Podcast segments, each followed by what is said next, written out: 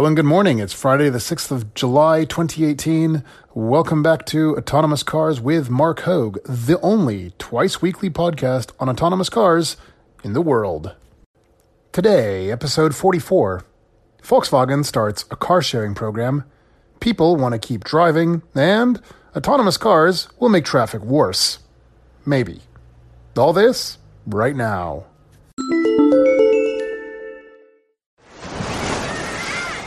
Hear that? Believe it or not, summer is just around the corner. Luckily, Armor All, America's most trusted auto appearance brand, has what your car needs to get that perfect summer shine. Plus, now through May 31st, we'll give you $5 for every 20 you spend on Armor All products. That means car wash pods, protectant, tire shine, you name it. Find out how to get your $5 rebate at armorall.com. Armor All, less work, more clean. Terms apply. All right, so before we dive in, just wanted to share a pretty weird coincidence with you. Um, so, if you remember a few episodes back, I mentioned this weird discovery. Somebody had seen what appeared to be a debadged, totally sort of unmarked white Subaru of some kind driving around the streets of San Francisco, totally kitted out in what clearly appeared to be a pretty high end autonomous driving system of LiDAR all over the car it almost appeared like it may have had something resembling a Google Maps uh, module on the roof, but uh, at any event, it what really was bizarre about it was the fact that it didn't have any logos or badging on it at all. In fact, even the Subaru badge had been removed from the rear deck. So, anyway, that was a few weeks ago. So you can imagine my surprise when driving through the marina, kind of, well, I guess kind of the Cow Hollow area of San Francisco yesterday. This was probably on Fillmore Street or near there, just off of Union, headed down into the marina, when suddenly I saw, coming right past me the other way up the hill, a white, unmarked, totally debadged Subaru thing, totally kitted out with all sorts of sensors. Obviously, I tried to turn around, grab a photo. I'll go ahead and post what I got on the website, which, by the way, as a friendly reminder, is marchoag.com. M A R C H O A G. Um, but yeah, if anybody has any news on this thing, has any idea what this thing is, please do shoot me a note. Let me know. It is a mystery of the tallest order. Nobody knows what it is. An autonomous car roaming about the streets of San Francisco, and no one knows what it is. All right, then. As an aside, a funny other coincidence number two. After several episodes discussing the new Jaguar I-Pace all-electric luxury SUV, you can imagine my surprise when also yesterday driving through San Francisco, what should I see in front of me but a Jaguar I-Pace. Only got to see it from the back, but I have to say it looked pretty good. Um, really rather different lines and shapes, and frankly, far smaller than you might imagine. But uh, yeah, kind of looked like a cross, but I'm not going to say it's a crossover. I just I cannot stand that term. But it does kind of just look like a really, really large hatchback rather than a small or let alone mid-size SUV. But uh, all that being said, really good looking thing, honestly. Can't wait to see more of them on the road. Another day is here, and you're ready for it. What to wear? Check. Breakfast, lunch, and dinner? Check. Planning for what's next and how to save for it? That's where Bank of America can help. For your financial to-dos, Bank of America has experts ready to help get you closer to your goals. Get started at one of our local financial centers or 24-7 in our mobile banking app. Find a location near you at bankofamerica.com slash talk to us. What would you like the power to do? Mobile banking requires downloading the app and is only available for select devices. Message and data rates may apply. Bank of America and a member FDIC. All right, so let's dive into the meat of this episode. Um, I have to say, I don't know whether it's because it's a rather weird, kind of balmy, tropical, cloudy, warm, really quite pleasant Friday morning, or whether it's because the three segments I wanted to discuss today really are kind of all intertwined. So I'm not really sure the order in which I want to discuss them. And, well, for that matter, whether I even want to discuss them separately to one another. So let me just kind of dive in with kind of a preface, kind of a reminder. Um, this notion, again, going back a few episodes, Professor Sterling, he had this discussion on the need not only for the development of um, autonomous cars and electric cars to solve the world's traffic woes. But crucially, a third element the need for carpooling, the need for ride sharing to replace individual car ownership. This, he said, was the crucial, the critical thing that we needed to really kind of get to the next stage in worldwide transportation. This then would be the sort of perfect trifecta of transport around the world. Well, then, bearing that in mind, yeah, all three of these segments I wanted to discuss kind of all loop into the same notion, right? So, in no particular order, then, let me just dive in.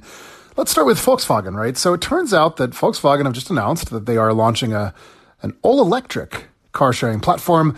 They're calling it the We, or maybe it's V. In any event, it's spelled W E. Um, this is a pretty neat thing. There's no real sort of clear mention of what kind of car it is. What is interesting, though, and by the way, this this news over from the good folks over at electrek.co. I will, of course, link to the article. Um, so there's there's a certain uh, Jürgen Stackmann. Uh, he's the Volkswagen brand board member for sales.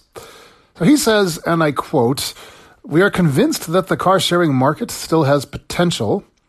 That is why we are entering this market with a holistic single source concept covering all mobility needs from the short journey that takes just a few minutes to the long vacation trip. I'm going to end the quote there. That's sort of the most relevant bit. I, I want to kind of draw your attention though to the first to the first sentence, actually, because I find the word choice interesting. We are convinced that the car sharing market still has potential.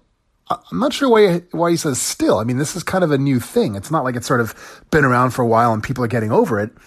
The car sharing market is a brand new thing. This is the thing that's really taking off. I mean, including and especially for uh, electric cars as they're sort of tied into the development of fully autonomous cars. Really, it's going to be car sharing that you know, that's going to be the way in which autonomous cars really start to roll out. So I think it's funny he says they still have potential. No, no, they they the, these are the thing. These are the future. They don't still have potential. They have the most potential. So I find that kind of funny. But in any event, um, it's a it's a really interesting thing to hear. Um, yeah, so no real details on the kind of cars involved. Their photo is referencing their new um, uh, the, the, the, the, their new electric car. I forget the name of it now. Sorry. Um, but uh, in any event, it's, it's it's a really great thing, and I think it really speaks directly to well the oh by the way the car that they've photographed is it's the Volkswagen ID concept electric vehicle. That's the one. Um, but anyway, yeah, it speaks really directly to the other two segments I wanted to discuss, into which I think I'm just going to segue straight away right now.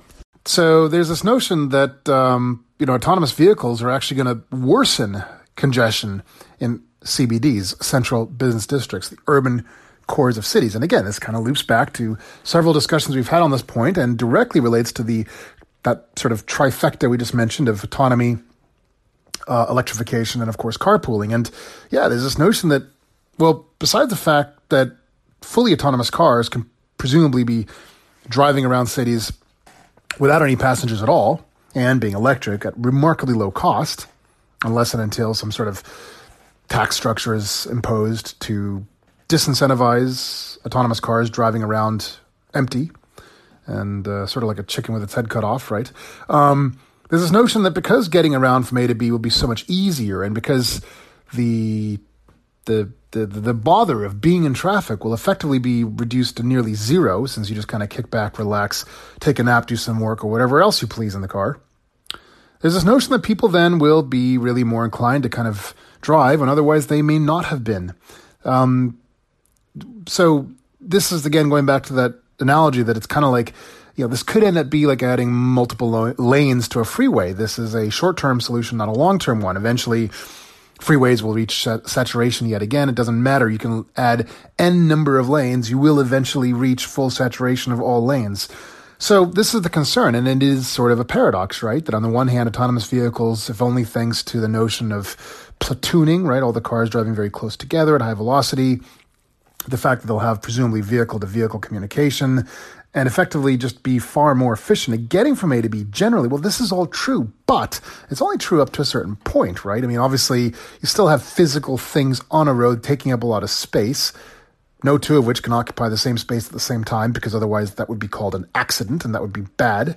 Um, so yeah, so it still raises this this this this big question of kind of well, how do we solve the congestion problem after all? Well, and it turns out it's a real problem because the Boston Consulting Group, well, they've just announced that they anticipate traffic uh, in Boston will increase to such an extent that travel time will go up by a whopping 5.5%. So that then kind of leads to the next point. When you need mealtime inspiration, it's worth shopping Kroger, where you'll find over 30,000 mouth-watering choices that excite your inner foodie. And no matter what tasty choice you make, you'll enjoy our everyday low prices, plus extra ways to save, like digital coupons worth over $600 each week. You can also save up to $1 off per gallon at the pump with fuel points. More savings and more inspiring flavors make shopping Kroger worth it every time. Kroger, fresh for everyone. Fuel restrictions apply which is the claim that, well, as stated by New York Times bestselling author Martin Ford, and as shared with the fantastic publication 2025 AD, the automated driving community. I will, of course, link to this and indeed the previous um, discussion. Uh, you know, he's concerned that, quote unquote, it's going to be very hard to stop everyone from driving. So again, th- th- these are all things that we've discussed in the past, but what I really like about today's episode is the fact that we've got now three different stories from two different sources, all of which are kind of touching on elements of this overarching issue.